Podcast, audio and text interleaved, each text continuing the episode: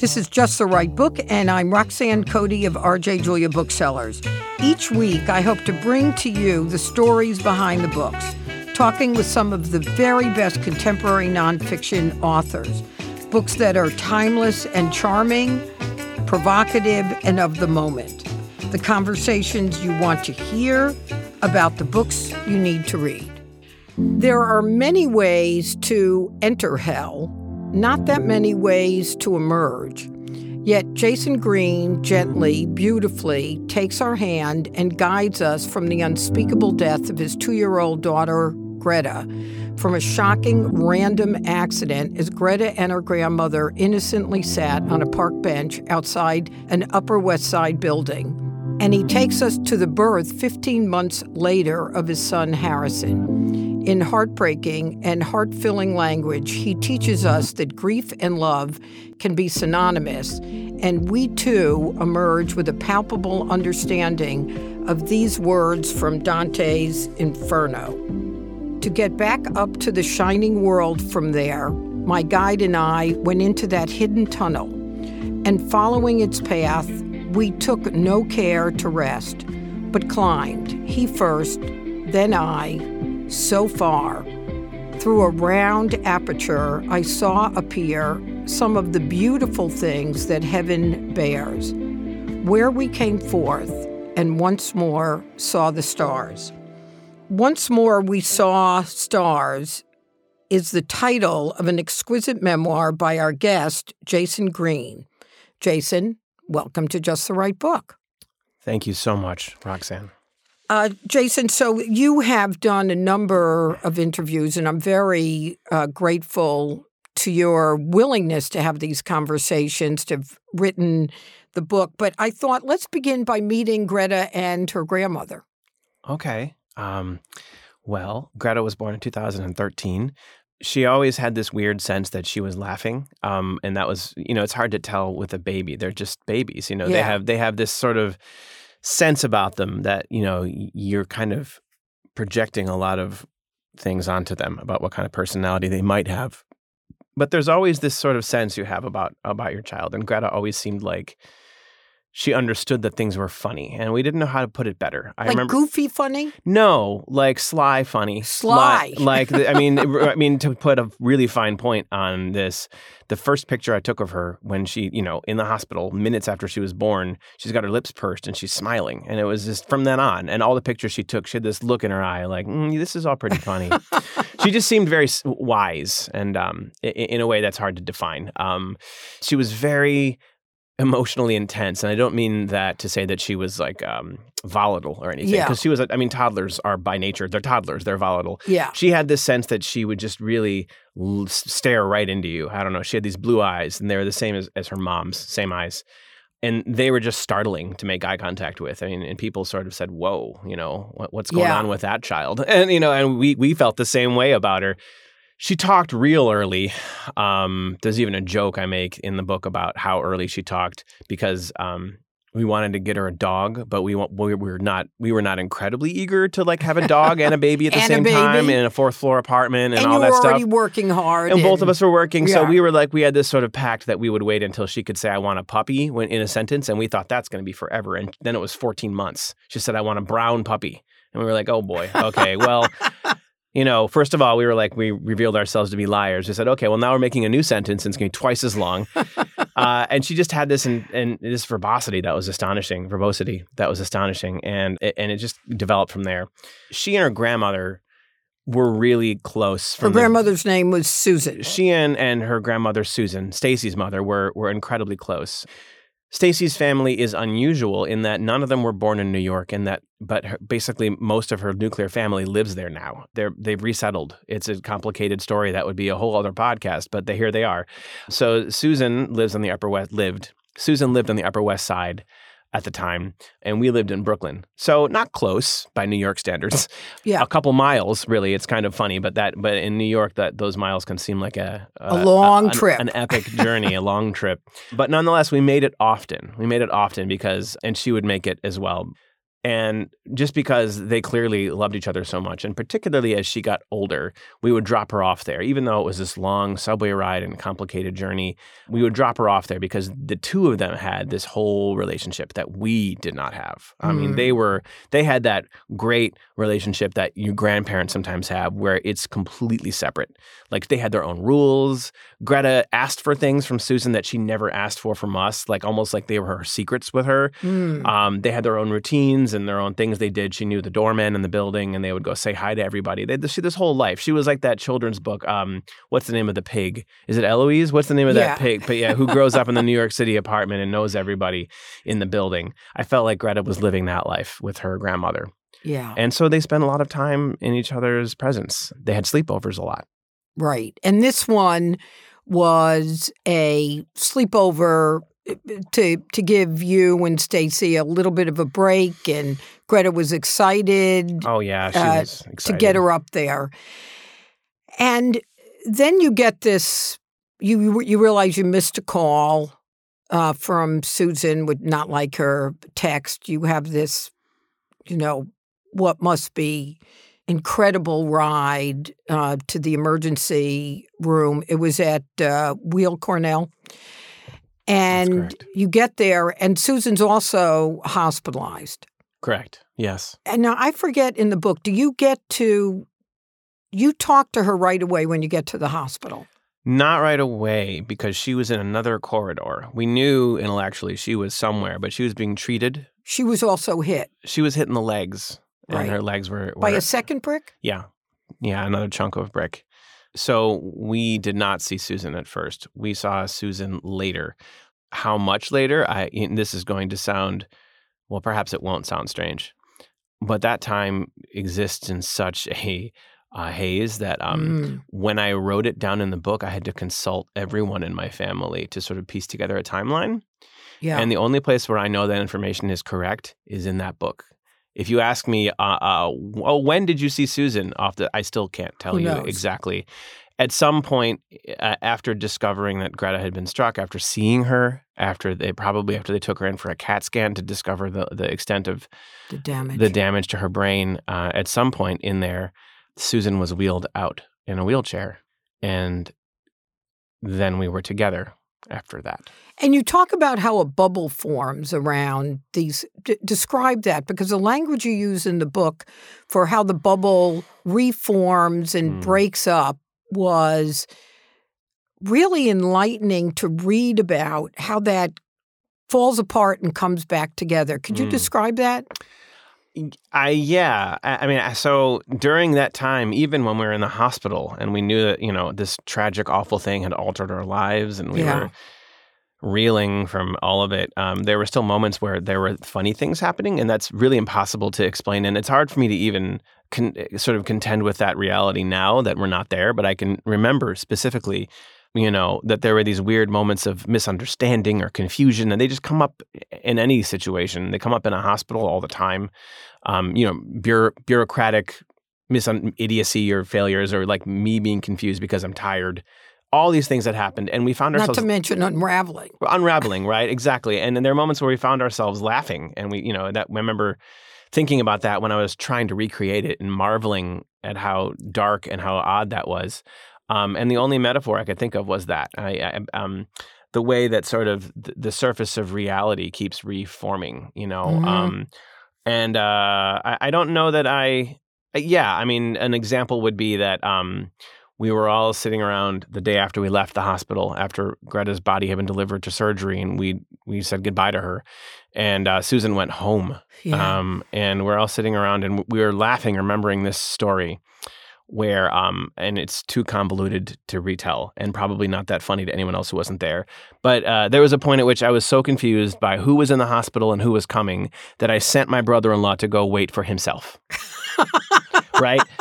You know, and about 10 minutes went by before we realized he was sitting there. We thought he was waiting for his uncle. And then we realized, oh, uh, you know, no, he's so- waiting for himself. He's waiting for himself. And so we were laughing about that. And then somebody made a mention of Susan. And then we all remembered, oh God, Susan's at home alone. And oh Yeah. God, this just happened. And oh my God, Greta's gone. And you know, and then and then instantly we would all be grief stricken and traumatized again. And then somebody would glance down and like you know see the dog peeing right near their foot and we'd all start laughing again it was just it was this weird sort of back and Mhm. forth and i found that that was a very common feeling in the tragedy like we all experienced that and to some degree And and Jayson, when it, you know you talk a little bit about religion or spirituality Mm-hmm. or faith in in the book, what role did that play? You didn't. Neither you nor Stacy came from a Mhm. particularly religious background. Do you wish you had been religious, or what? What role did all of that take as you dealt with the aftermath of her death? i don't think either of us um wished we'd been religious per se i think we Mhm. both wished we'd had a more developed vocabulary in our lives for these sorts of questions about you know what is what does it mean you know in the ultimate analysis that you know life ends? And what does death mean? And what is it well i mean no one knows what it means but what does it mean to us?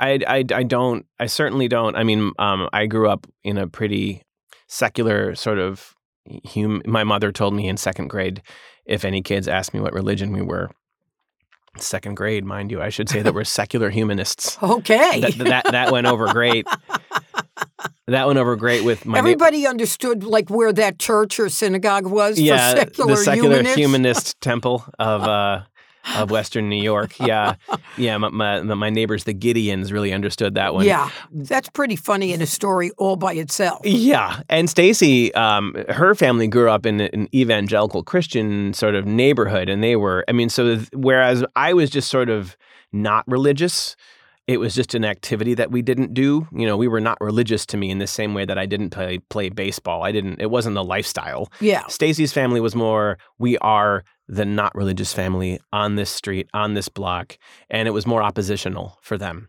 Um, so both of us oh, came. that's an interesting comparison. Mm-hmm. Yeah. So, you know, Stacy put a Darwin fish in her windshield of her car in high school, sort of to say, screw you, you know.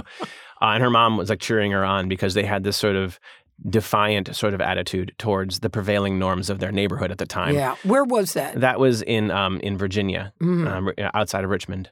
Neither of us really wished that we'd had that religious background we didn't have. I mean, I, I didn't, for instance, say when Greta died, oh my, oh, oh no, I, I, I don't have a God. How am I supposed to make sense of this? I do think some people probably do feel that. I just had a yearning to connect with her um, in Yeah. some way, and it started that way. It was started with a very pure yearning, and that led us to unconventional or unusual for us experiences. We were open to anything, and that was sort of our our mindset as we went about trying to make peace with her death. And that meant doing things that we would never have done if Greta was alive. We would never have gone to a workshop where there was a medium channeling the dead. We would never have found Yeah. ourselves there. But once we did, we didn't turn away or recoil from that experience, and we also didn't we didn't worry about whether or not we quote unquote believed in what was happening because Mm. it was clearly provoking profound emotional reactions in the people there and in us as well. And I think we both learned something really interesting about our about belief, at least as how it related to us. Like belief is kind of a decision that you make. It happens Mhm. and you, you know you sort of decide to believe something. Um, but feelings are sort of this sort of amorphous sort of thing that happens, and they can push you towards all kinds of belief systems, you know. And so, and you, you can either acknowledge that you had this feeling with this medium, or you can try to turn it away. But we desperately wanted to feel connected to Greta, so it didn't matter to me what the delivery system was. If it had come, Or the structure, the construct it- of the it. construct, it didn't matter to me at all. If it had come from the Torah, I would have welcomed it. If it had come from the Bible or the Quran, we would have welcomed it. It we we we stumbled Right. along this particular path that we found, seeking connection, and I think that that's ultimately, I mean, not having studied any of the religions made uh, in any detail, it seems to me that that's the takeaway of any of them anyway. So really, whatever you found your way. Whatever allows you to tap into that sensation is what you need. I I think that we kind of became spiritual rather than we were probably already spiritual rather than religious in the sense that we we believed in certain amorphous things, but we were forced to really embrace those uh, ideas much more fully when Greta died. Yeah. And i here's the thing that was really striking to me, Jayson. I, I want to come back to when you first encountered Greta after she died in the park. And I'll come back to that. But I want to jump to Kripalu. So you went up to Mm. Kripalu, which is in New York, and is a yoga retreat. Massachusetts, actually. Oh, it's Ma- oh, Stockbridge, oh, that's right. Massachusetts. uh, Kripalu, that's a yoga retreat center in Massachusetts. And there was a class for grieving people. It wasn't clear what it, they weren't necessarily people grieving the loss of a child. It could be a parent, a spouse, or whatever. And there was a scene in in there or that you describe where the instructor for that segment had assigned everybody to write a letter Mm. to the person uh, that had died. And you wrote a letter, Stacy, your wife read a letter, and the next day you show everyone shows up with the letters. Mm. And the way you write that, where Stacy knows that you're going to want to read the letter Mm. and she's not going to want to read the letter, was a stark reminder to me that, of course, you and Stacy would grieve differently, right? You would have a different mechanism. You were going to want to read this letter, and we're going to talk about what happened after you read that letter. But how did you and Stacy navigate that you would need each need a different process? Did you overtly talk about it? Did you allow each other the freedom to explore your own way to grieve? What did that look like? Yeah, I mean, it's. Um, I think that Stacy and I,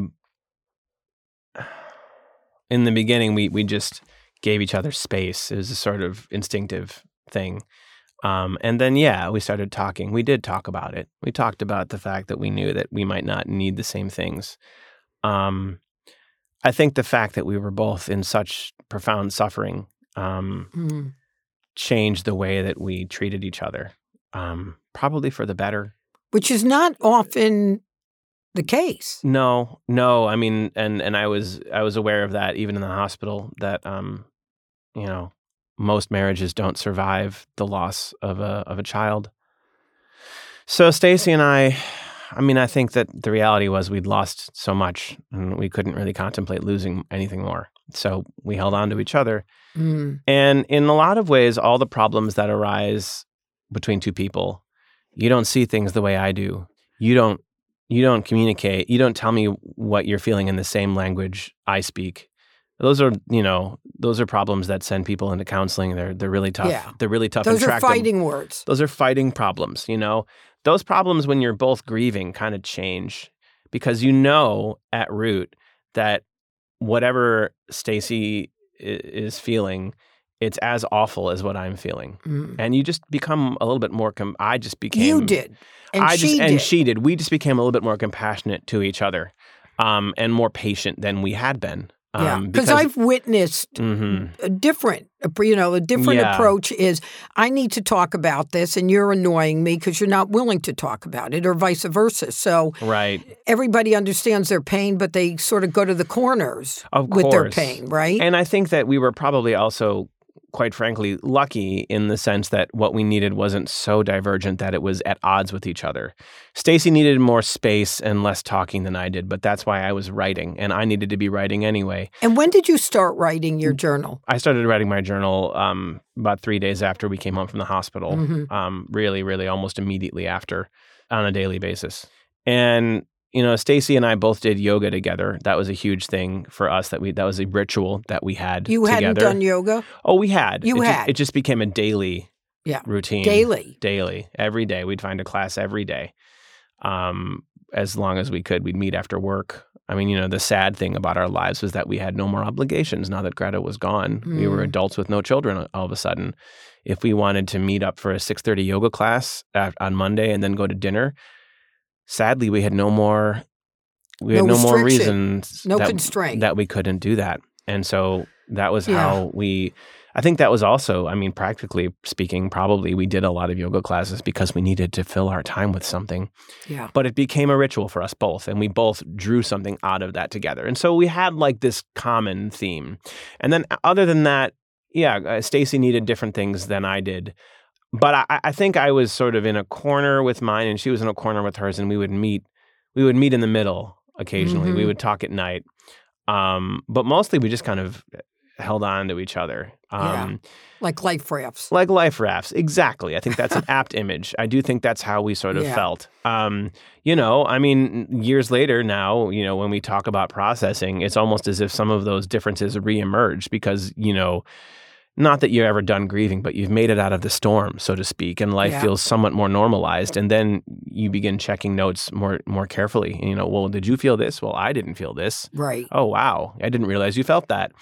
Um, but I, really, are you ever done grieving? no, of course not. No, it's a right? lifelong thing. No, I mean, and you know, um, It morphs probably. it does, and it changes. And uh, one of the phrases I picked up from from um, David Kessler, who is a grief expert in the book, who he is actually the guy who leads the institute, uh, the session at Kripalu Institute. Um, you know, he he told me, or told I told the group um, that people often come to him in grief and say, "When is this grieving going to end?" Mm, And he will say gently, uh, "Well, how long is the person you love going to be dead?" mm. Um, Whoa. which is an intense thing, but also, you know, so you never do stop grieving, but you, you know, I mean, the the the, the redemptive point that he makes is that you can grieve with love.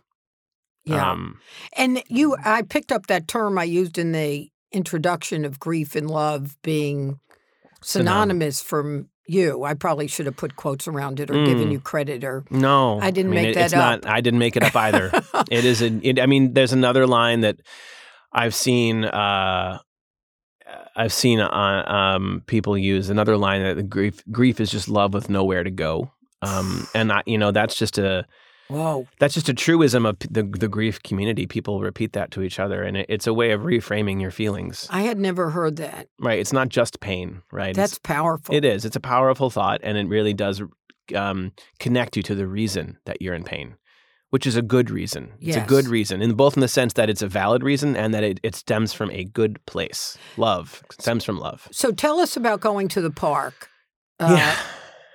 Yeah. The first time. the first time, about 10 days after the accident, um, we had spent most of our time indoors, um, both because that was our natural reaction. Safe. It was safe. And also because, frankly, um, Greta's accident was very public facing. There was a newspaper, there were several newspaper reports about. It. I mean, it. I remember the articles. She was that, on you the know, front- They were everywhere. They were, and she was in the front. Her picture was on the front page of the Daily News the day we were leaving the hospital, and I saw her Ay, when we were sneaking out. You know, it was a Facebook picture that someone had stolen from our wall. Stolen, you know, technically it was there for the taking, but it felt like stealing. Stolen.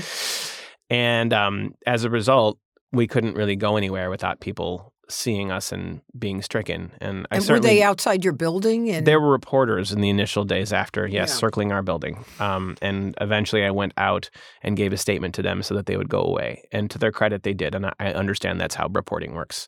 Um, and, but yes, we stayed inside for those reasons, for other reasons, until finally one day I woke up and I said, I, I can't be in here anymore. I'm a restless person already. And then we were indoors for days and we were in an apartment where every single thing in there Was was Greta. Was Greta, exactly. And all her toys and books. And I said, I have to get out of no here. No one had taken them out. You didn't take them out. That's a whole other story. We did, unfortunately, have to take them out eventually. Um, Yeah. That was a long, yeah, unpleasant, slow, ongoing process of removing the artifacts from our lives that testified to her existence. Um, but in the days after, it was all still there. And um, yeah. And so finally, one day, I had tried to go outside once way too early. And I was still too raw and in grief. And I basically, um, I felt like, uh, and I, I think I wrote about this, I felt like an animal that had escaped the zoo. I, need, Yeah. I needed to be collected. I was too traumatized to function. So I went back inside. And so this, this time I said, all right, well, maybe I'll try this again because I wanted to go running. I just desperately needed to move. And so I, I did. I went outside and, and I wasn't flooded as as badly by by memories um, um, or grief. So I, I went for this run and I ran all the way from our apartment to the edge of Prospect Park, which was about a mile.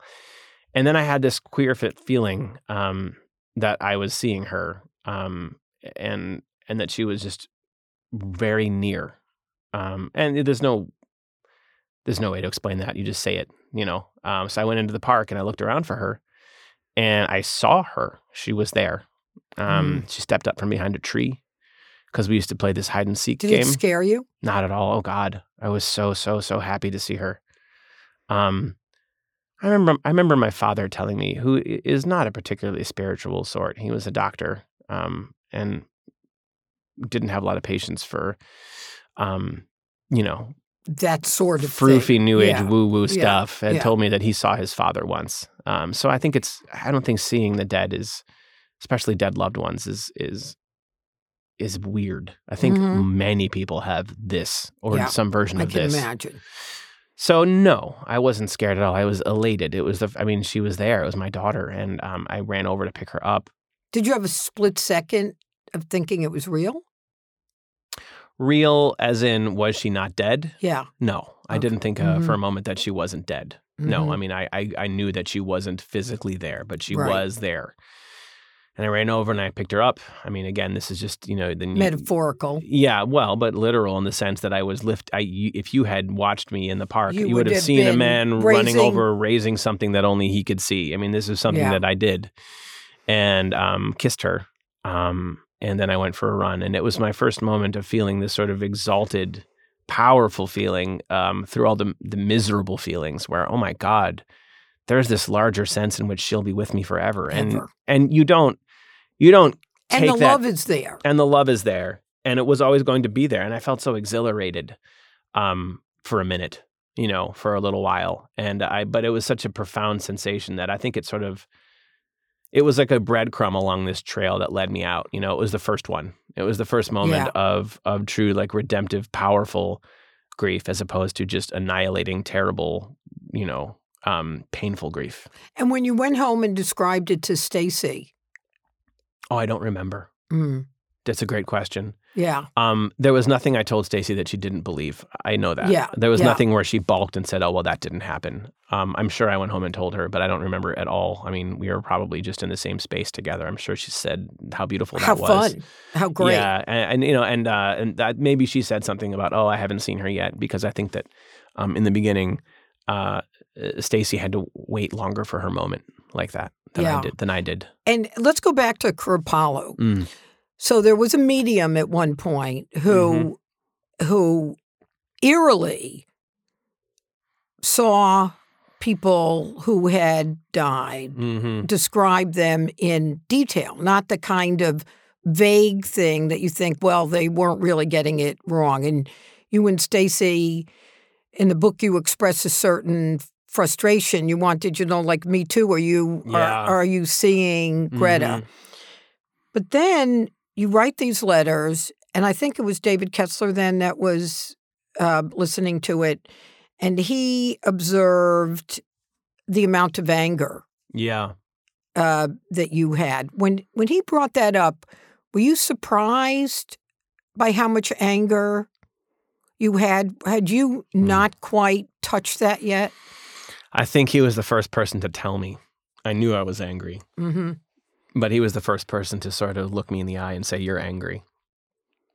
Um, and it was, um, it was a deeply needed. Yeah, I needed to be. I needed to have someone look at me and tell me that, so that it could become, so it could become more real for me, um, and um, so that I could sort of begin to acknowledge that because it was. Um, I would say that rage and anger were the two feelings that I was most consumed by in, Mm. in the months after. I mean, I, I still struggle with the anger portion of it. Um, with anger, with anger as an emotion, period. I mean, I, I, I Had you um, been? Would you have considered your a per? Uh, would you have considered yourself a person that had elements of anger Mm. before? Well, I can answer that by saying I wouldn't have considered myself that way, but that by then I probably would have been mistaken and that I had not acknowledged the degree to which I had been angry. Um, I think that what David Kessler did for me was help me acknowledge anger as an emotion. The fact that it was anger at And almost respect it. and yeah, and yeah, and allow it to be felt. Um, and yeah, and and just to acknowledge it. Um, it's like if you're sick and you're trying to ignore it, you just get worse, you know. And or if you got a It's corrosive. if you got a yeah, if you got a pain in your side and you just kind of walk around like nothing's happening for years, you know, you kind of forget you're miserable all the time. You're miserable all the time, but you no longer remember what the cause of that misery is because you've ignored it for so long. And that's kind of how I felt about being angry. I, I had always sort of felt like, oh, if I'm angry, I should probably just figure out a way to deal with that quietly because anger, I Pack just it up. pack it up. I mean, yeah, exactly. Back it up. And so what he was t- teaching me was something far beyond just grief and trauma. I mean, that was the the, the moment, and that that's how the anger expressed itself, and that was most angry about that. But it was sort of this moment where he was like, "Hey, you have anger."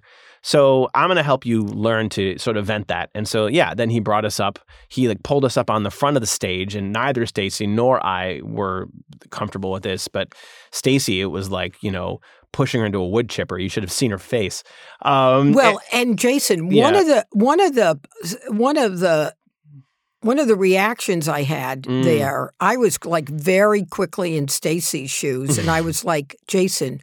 What have you done to us? We are being called up Mhm. in front of these people, asked to do this, what might have seemed horrifying experiment. yes. Yet there you both were. Yet there we both were. Yeah, and um Was she was she like ready to was she giving you dagger eyes? No, not dagger eyes, just panic. I mean, she Yeah. she knew because again, I mean, when when we rewound that moment, um, I didn't raise my hand to read my letter. Stacy prodded me and said, "You should read your letter," and so Mhm. we had sort of stumbled in it. I see. Um, I mean, yes, I felt very guilty. I said, "Oh God." You know Like, what? what have, if- what have I I conscripted? what did I do? You know, I don't want to be here, and oh my God, you really don't. Yeah. Um, you being the more extroverted of the two of you. Um, I think I'm more comfortable in front of. I'm more comfortable in public speaking type situations. I will definitely say that. My wife is actually much more extroverted in a personal way than I am. I'm. I'm a. I, I need moments of recharging, whereas Stacy does not. But I would say that of the two of us, I'm much more comfortable talking okay. in, in a crowd, speaking in front of people. She does not want to be that person. She didn't want to be that person on our own wedding day. She hated the fact that she was the center of everyone's attention. It was stressful to her. So now here she is. And not only is she being asked to sit there, she has to pound a pillow and scream. Um, so, you know, because I was the person who read the letter, David had me go first, and he prompts me to uh, to reflect on what makes me angry, and um, you know, and he's prodding me, and I'm stuttering because I don't want to be there. And finally, I come up with something. I said, "I hate happy families," Mm. and oh God, the feeling of of of realization that How much you hated these happy families. and that it's happy families that you hate. I Yeah. mean, what, that this this beautiful thing has now turned into a source of pain for you. What a profound realization! It was depressing for me to think that, um, and also exhilarating because I acknowledged this thing about myself, and and everyone, the, no one in the room said, "Oh God, that's horrible." what a bad person. Everyone said, "Yeah, I get it," you know. And David Kessler was up there yelling, "Of course you hate happy families. You don't hate them. You hate the time they have. You hate that they're together and you're not." And like, okay, he made every, you know, made everybody chant along with me while I, I hit the pillow on like my hands and knees. chant along. Literally scream it. Yeah. Scream, I uh, hate happy families. And so I'm slamming a pillow in front of all these people screaming that. And everyone in the room is screaming it with me. And oh, I mean, I can still feel how that felt. And so um, it was, you know, I felt like every endorphin in your body just starts working at once. And and then uh, so then Stacy had to go, and uh, so you know she is just sort of even more frozen than I was, and he's really prodding her to try and you know force an answer out of her. And so she says, "I hate old people." She's even more mortified than I am because she's like, "What? What am I going to do with that? I can't go around shouting I hate old people." And he's like, "Of course you can." Um, and you know, again, we know you don't hate old people. You hate that they've lived full lives, and Greta did not. Um, there was this added, com- you know, complication that uh, where Greta died was a senior center, and it was a brick that fell off a senior center. And now, Stacy didn't hate the people who lived there, but eh, people who were elderly reminded her of the place where her daughter died. So, seeing elderly people was a trigger for her. But what came out was I hate old people. And instead of judging her for that, the entire room, again, including they were there with her. including a lady in the front row with silver hair screaming, I hate old people. Uh, and so we'd become this sort of rally where we were, you know, we're marching against happy families and the elderly. But it was so, you know, it was funny. And I'm saying it that way because it did. I mean, even in the moment, there are people laughing in the room at the absurdity, but also the power of it, you know, like, and the freedom, and the freedom of it. right? The Yeah, freedom. And because one of the lines that you had in the book, uh, Jayson, that um, I think might not happen to everybody, Mm. but was um, a powerful idea is that a broken heart can be an open heart. Yeah, that's a really beautiful line that David Kessler um, said, and that um, really has resonated for a lot of people. I've I've heard. I mean, it resonated. yeah, I can see that. So going back to Mhm. uh, Stacy being uncomfortable in front of people, Mm. wh- one of the characters or people, not characters, Mhm. in the book that you, as a reader, are want to hug. In addition to you and Stacy, is Susan. Yes, Right? of course. Yes. Why was she on the bench? Why was she on the bench there? What you know? What could Right. she have done? It- it- you know, you can't. I can't even hmm imagine that what that was like. And Yeah. at the funeral, Mm. share with us what Stacy, to your shock that she even got up there, did. Yeah. And this is so soon. So soon. This is the- so Yeah, soon. the service was the end of the week. We got home. Is that Saturday? So, uh, you know, in, in addition to, you know, um, the emotional weight of the service, it's Yeah. it's it's also a massive undertaking.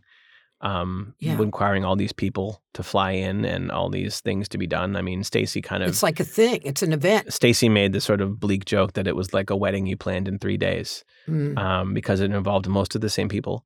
And so there's all this happening around you. And we have tons of people who are mostly doing all the heavy lifting for us. I mean, we, you know, thank God we weren't, you know, Yeah. having to do it ourselves.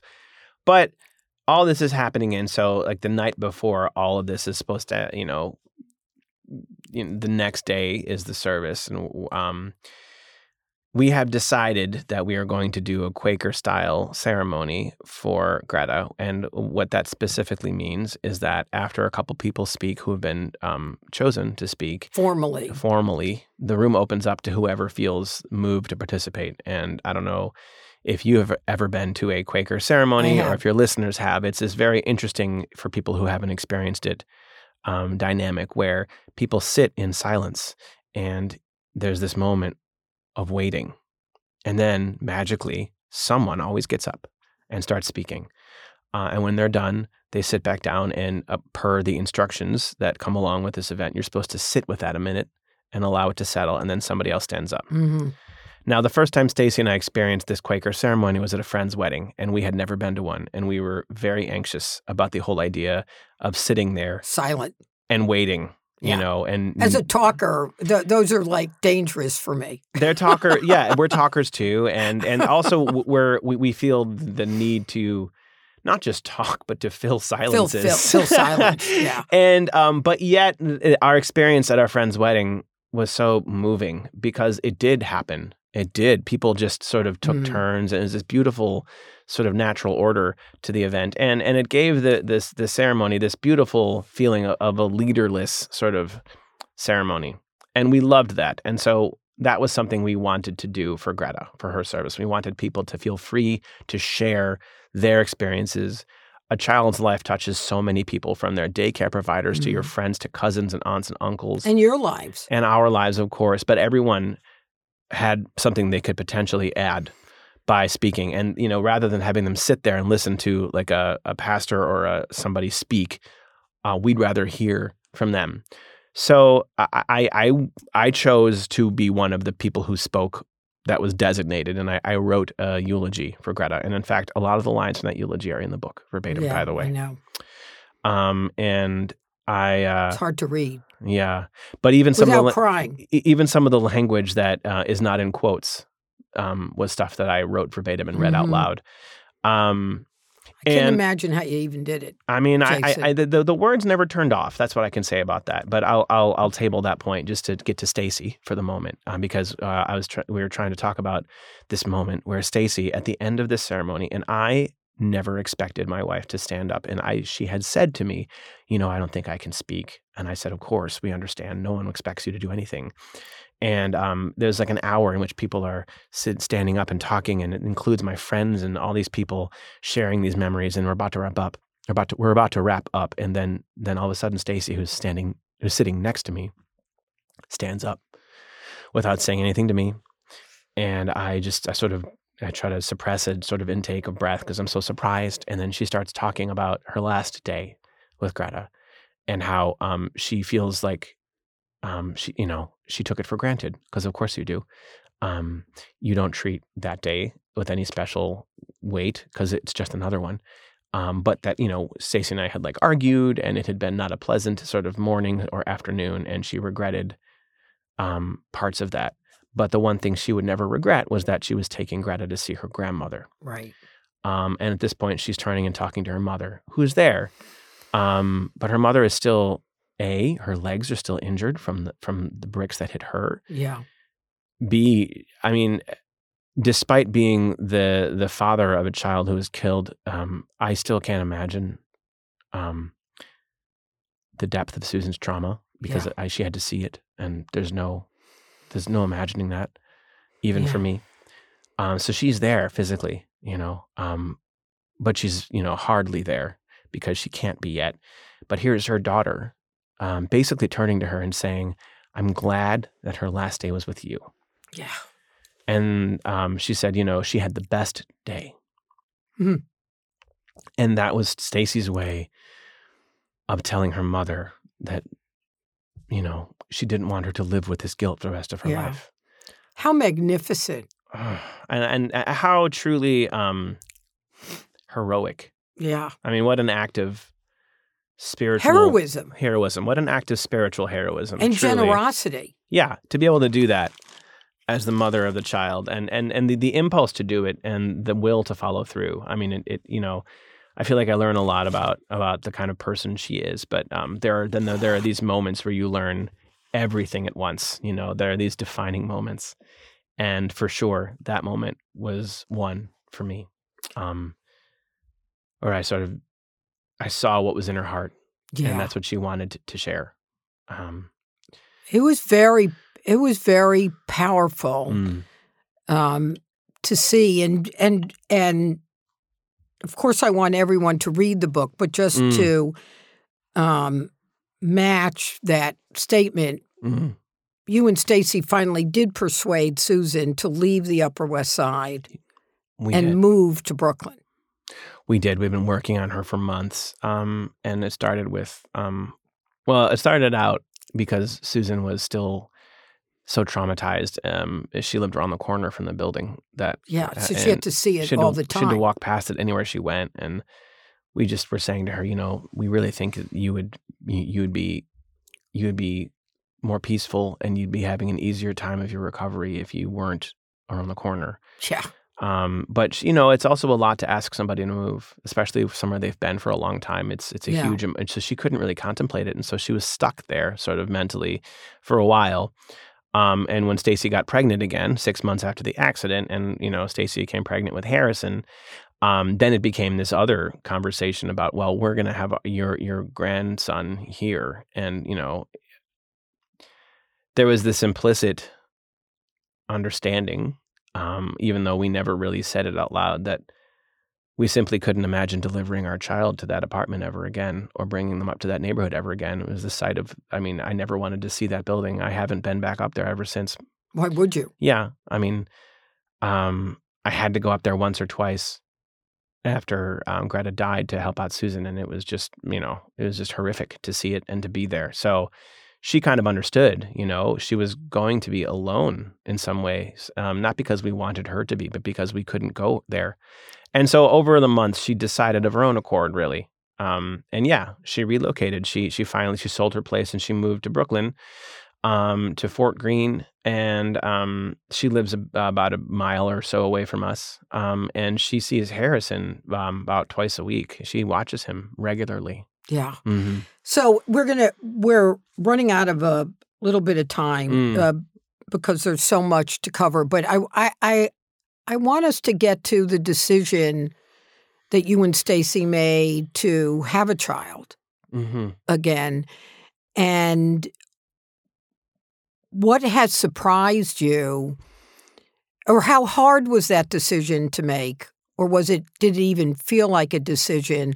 What was it like to get past ha- have Harrison past the age Mm-hmm. that Greta was. lived to? And do you think you are parenting Harrison with the cloud of having lost Greta? That's a lot of questions. That's I a lot know, of questions, Jayson. but they're all they're all they're all very important um, for sure. I uh, I don't think we made a decision. The decision we made wasn't whether or not to have another kid. It was when and um and how. Um, we knew we wanted to have another child weeks after Greta died, um, which isn't to say we wanted to replace her. We were parents. We wanted to be parents. Be We- We, were still young. Um, there Yeah. was, you know, um, we wanted to raise and care for a child. So there was no question in our minds. It was a question of when should we do this and when can and and how can we? And those were the the questions that guided us, I think, more than are we going to have a child.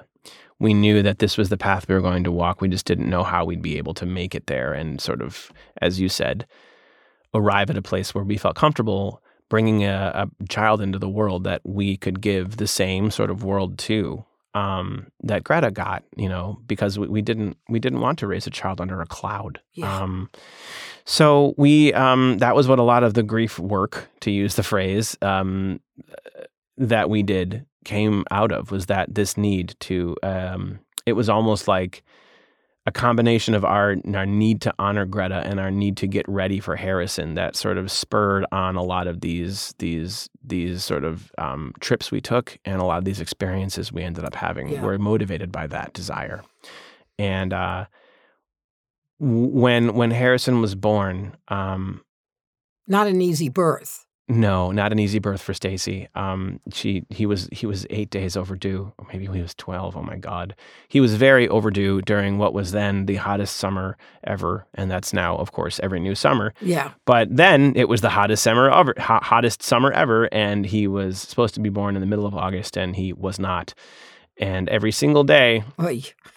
We kept thinking what gives you know and it felt like some weird cosmic holdup was happening like okay what it's almost like there was someone hitting a pause button waiting for us to figure it out Or like what, say something. what do we have to do that we haven't done to allow this child to be born it really felt like a weird sort of problem like Cosmic thing. cosmic problem um and so you know uh in, in the end um i mean we, we did all these things. I mean there's this gruesome passage in the book. I mean i, I hope it's not just gruesome but i even writing it i, I felt um tr- it was true so it had to go in the book but uh, one of the things that we decided to do was to transfer greta's ashes into her urn which we had not Mm. done it was sort of the last act It of wasn't gruesome, Jayson. I'm glad to hear that because it felt gruesome to me to be sharing it on some level. And out of all the passages in the book, It felt that one- complete. that one was the hardest one for me to to write, and that might sound surprising. It was harder to me to write that than it was to write even the details of her accident because transferring her ashes to the urn felt so exquisitely private.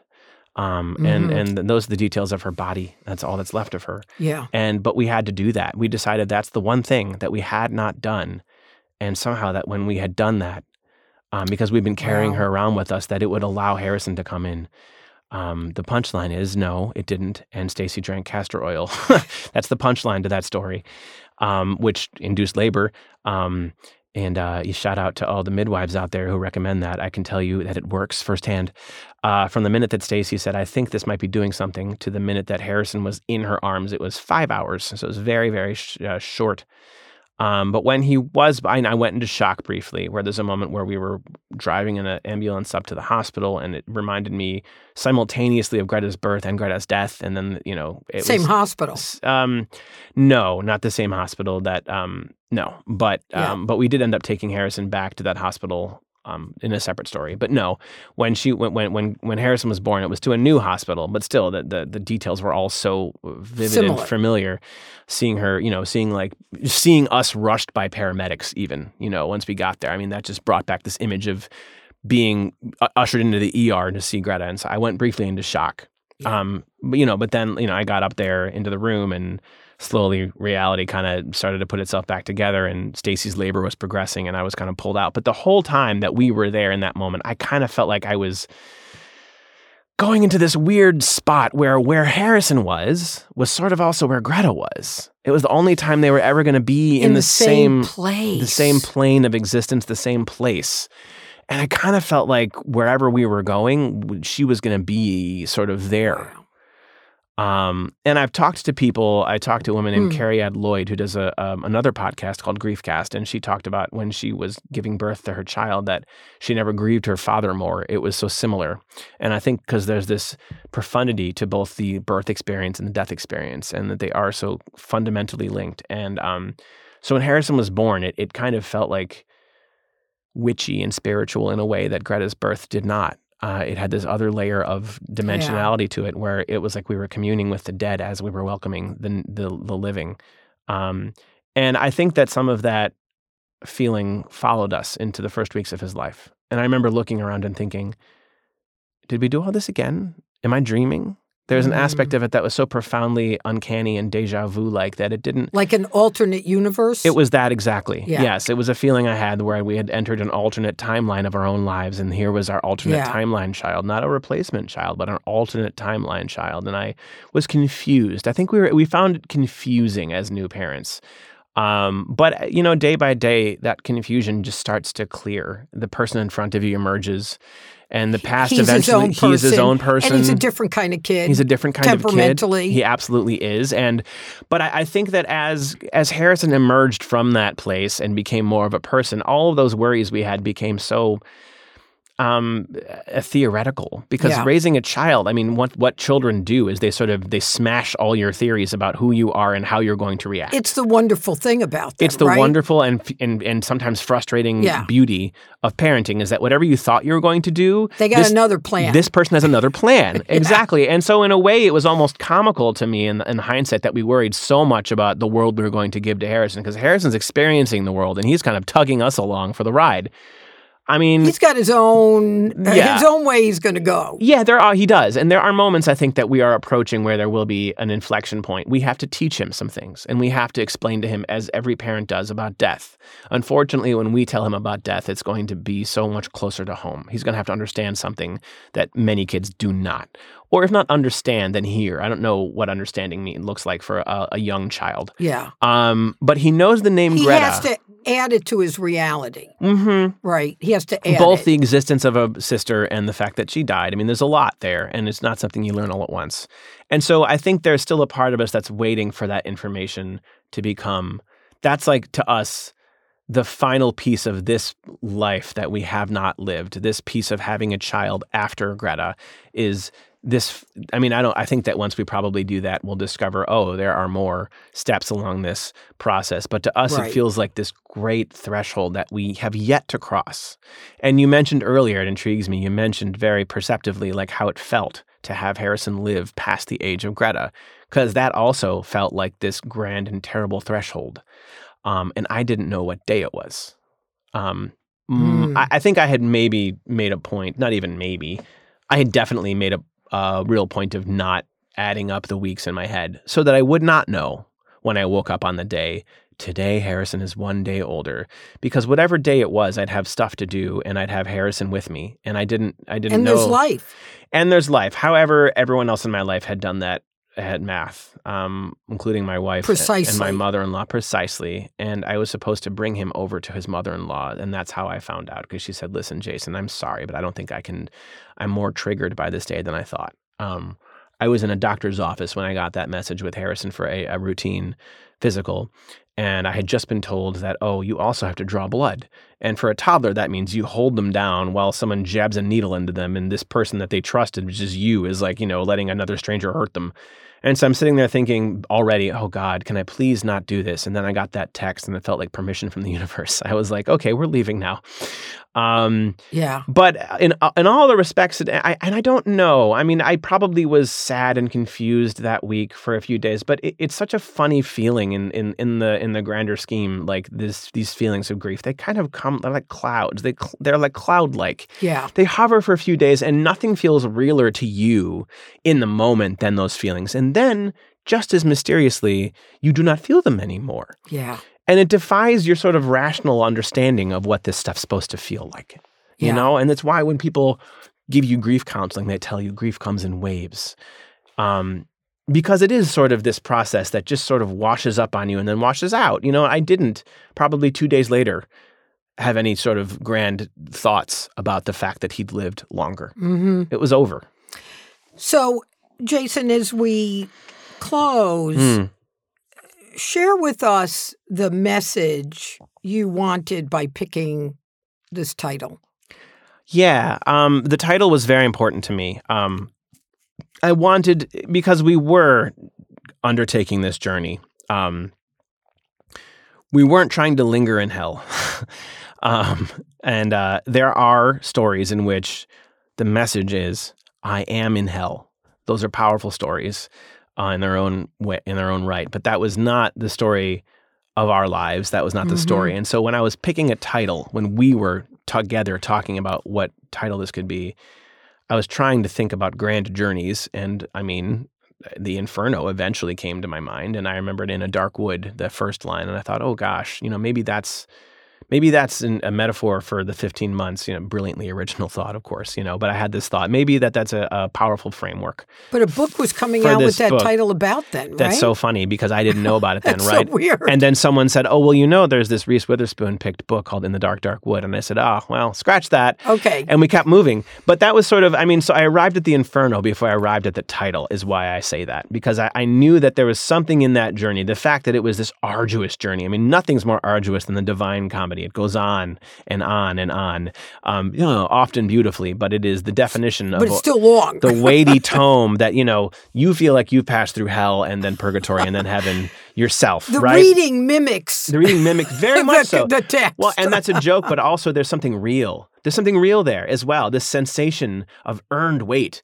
You want to get out of hell? yeah. Start at the bottom circle, buddy, and work your way up. Okay, you know? sport. yeah, start at the bottom, you know. And so, and I, so anyway, that sent me running back to the text. And Stacy and I were sitting there, and I was flipping through this translation we had that I'd probably never opened since college. You know, I'm flipping through it trying to find, and Stacy's on the computer, and she's just looking up phrases, and she was like, like Googling quotes. I mean, essentially, right? You know, I have the copy of the book, and so she's trying to work, and she's looking on a computer, and she's because in, in a dark wood were the first lines. She's like, "Those are the first lines, right? What are the last lines?" Hmm. And that's when I, you know, we flipped to it and and and read it, and then we both said, "Whoa," um, because once more, I mean, it's all implied there. Yeah. Um, you All went, of it. You went somewhere lightless for a while. Um, You were gone. we were gone. We were away from the reach of the stars, and then once more we saw them. Um, and it also doesn't imply. I mean, the great thing about that quote, and I, I, I've I've repeated this a bit because it's just so meaningful to me. Um, what's so beautiful about that quote is that as the the the inferno ends, they're not even out of hell. yeah. They're still It's in. a glimpse. it's a glimpse. They can see it through a tiny keyhole. Yeah. And I just felt like that was so apt, right? I mean, I don't know that you ever do in real life. It's do, the possibility. it's the possibility, and the existence of the possibility is all most people ever really need to keep going, and that's all you ever really get. You know? yeah. Yeah. So we didn't get to a bunch of the questions, but I want to close uh, with this because I was very struck in reading the book. So this is something you've said Mhm. in an interview. Uh, you said that the critics you admire are people who can accurately describe the sensation that works of art stir in you. Mm. And when you write about art, you write about something that moves you, applying the analytic mind to the wordless realm of emotion. Mm. And I can't imagine a book, Jayson, that takes such a sad event and shares it with the reader in the way that we learn. We experience it with you and we come away learning. So thank you. Well, thank you very much. Thank so you much. for your time. This is Just the Right Book with Roxanne Coady. I've been talking with Jayson Greene, the author of Once We Saw More Stars, a memoir. Follow us on Instagram, Facebook, and Twitter at Just the Right Book or Lit Hub Radio.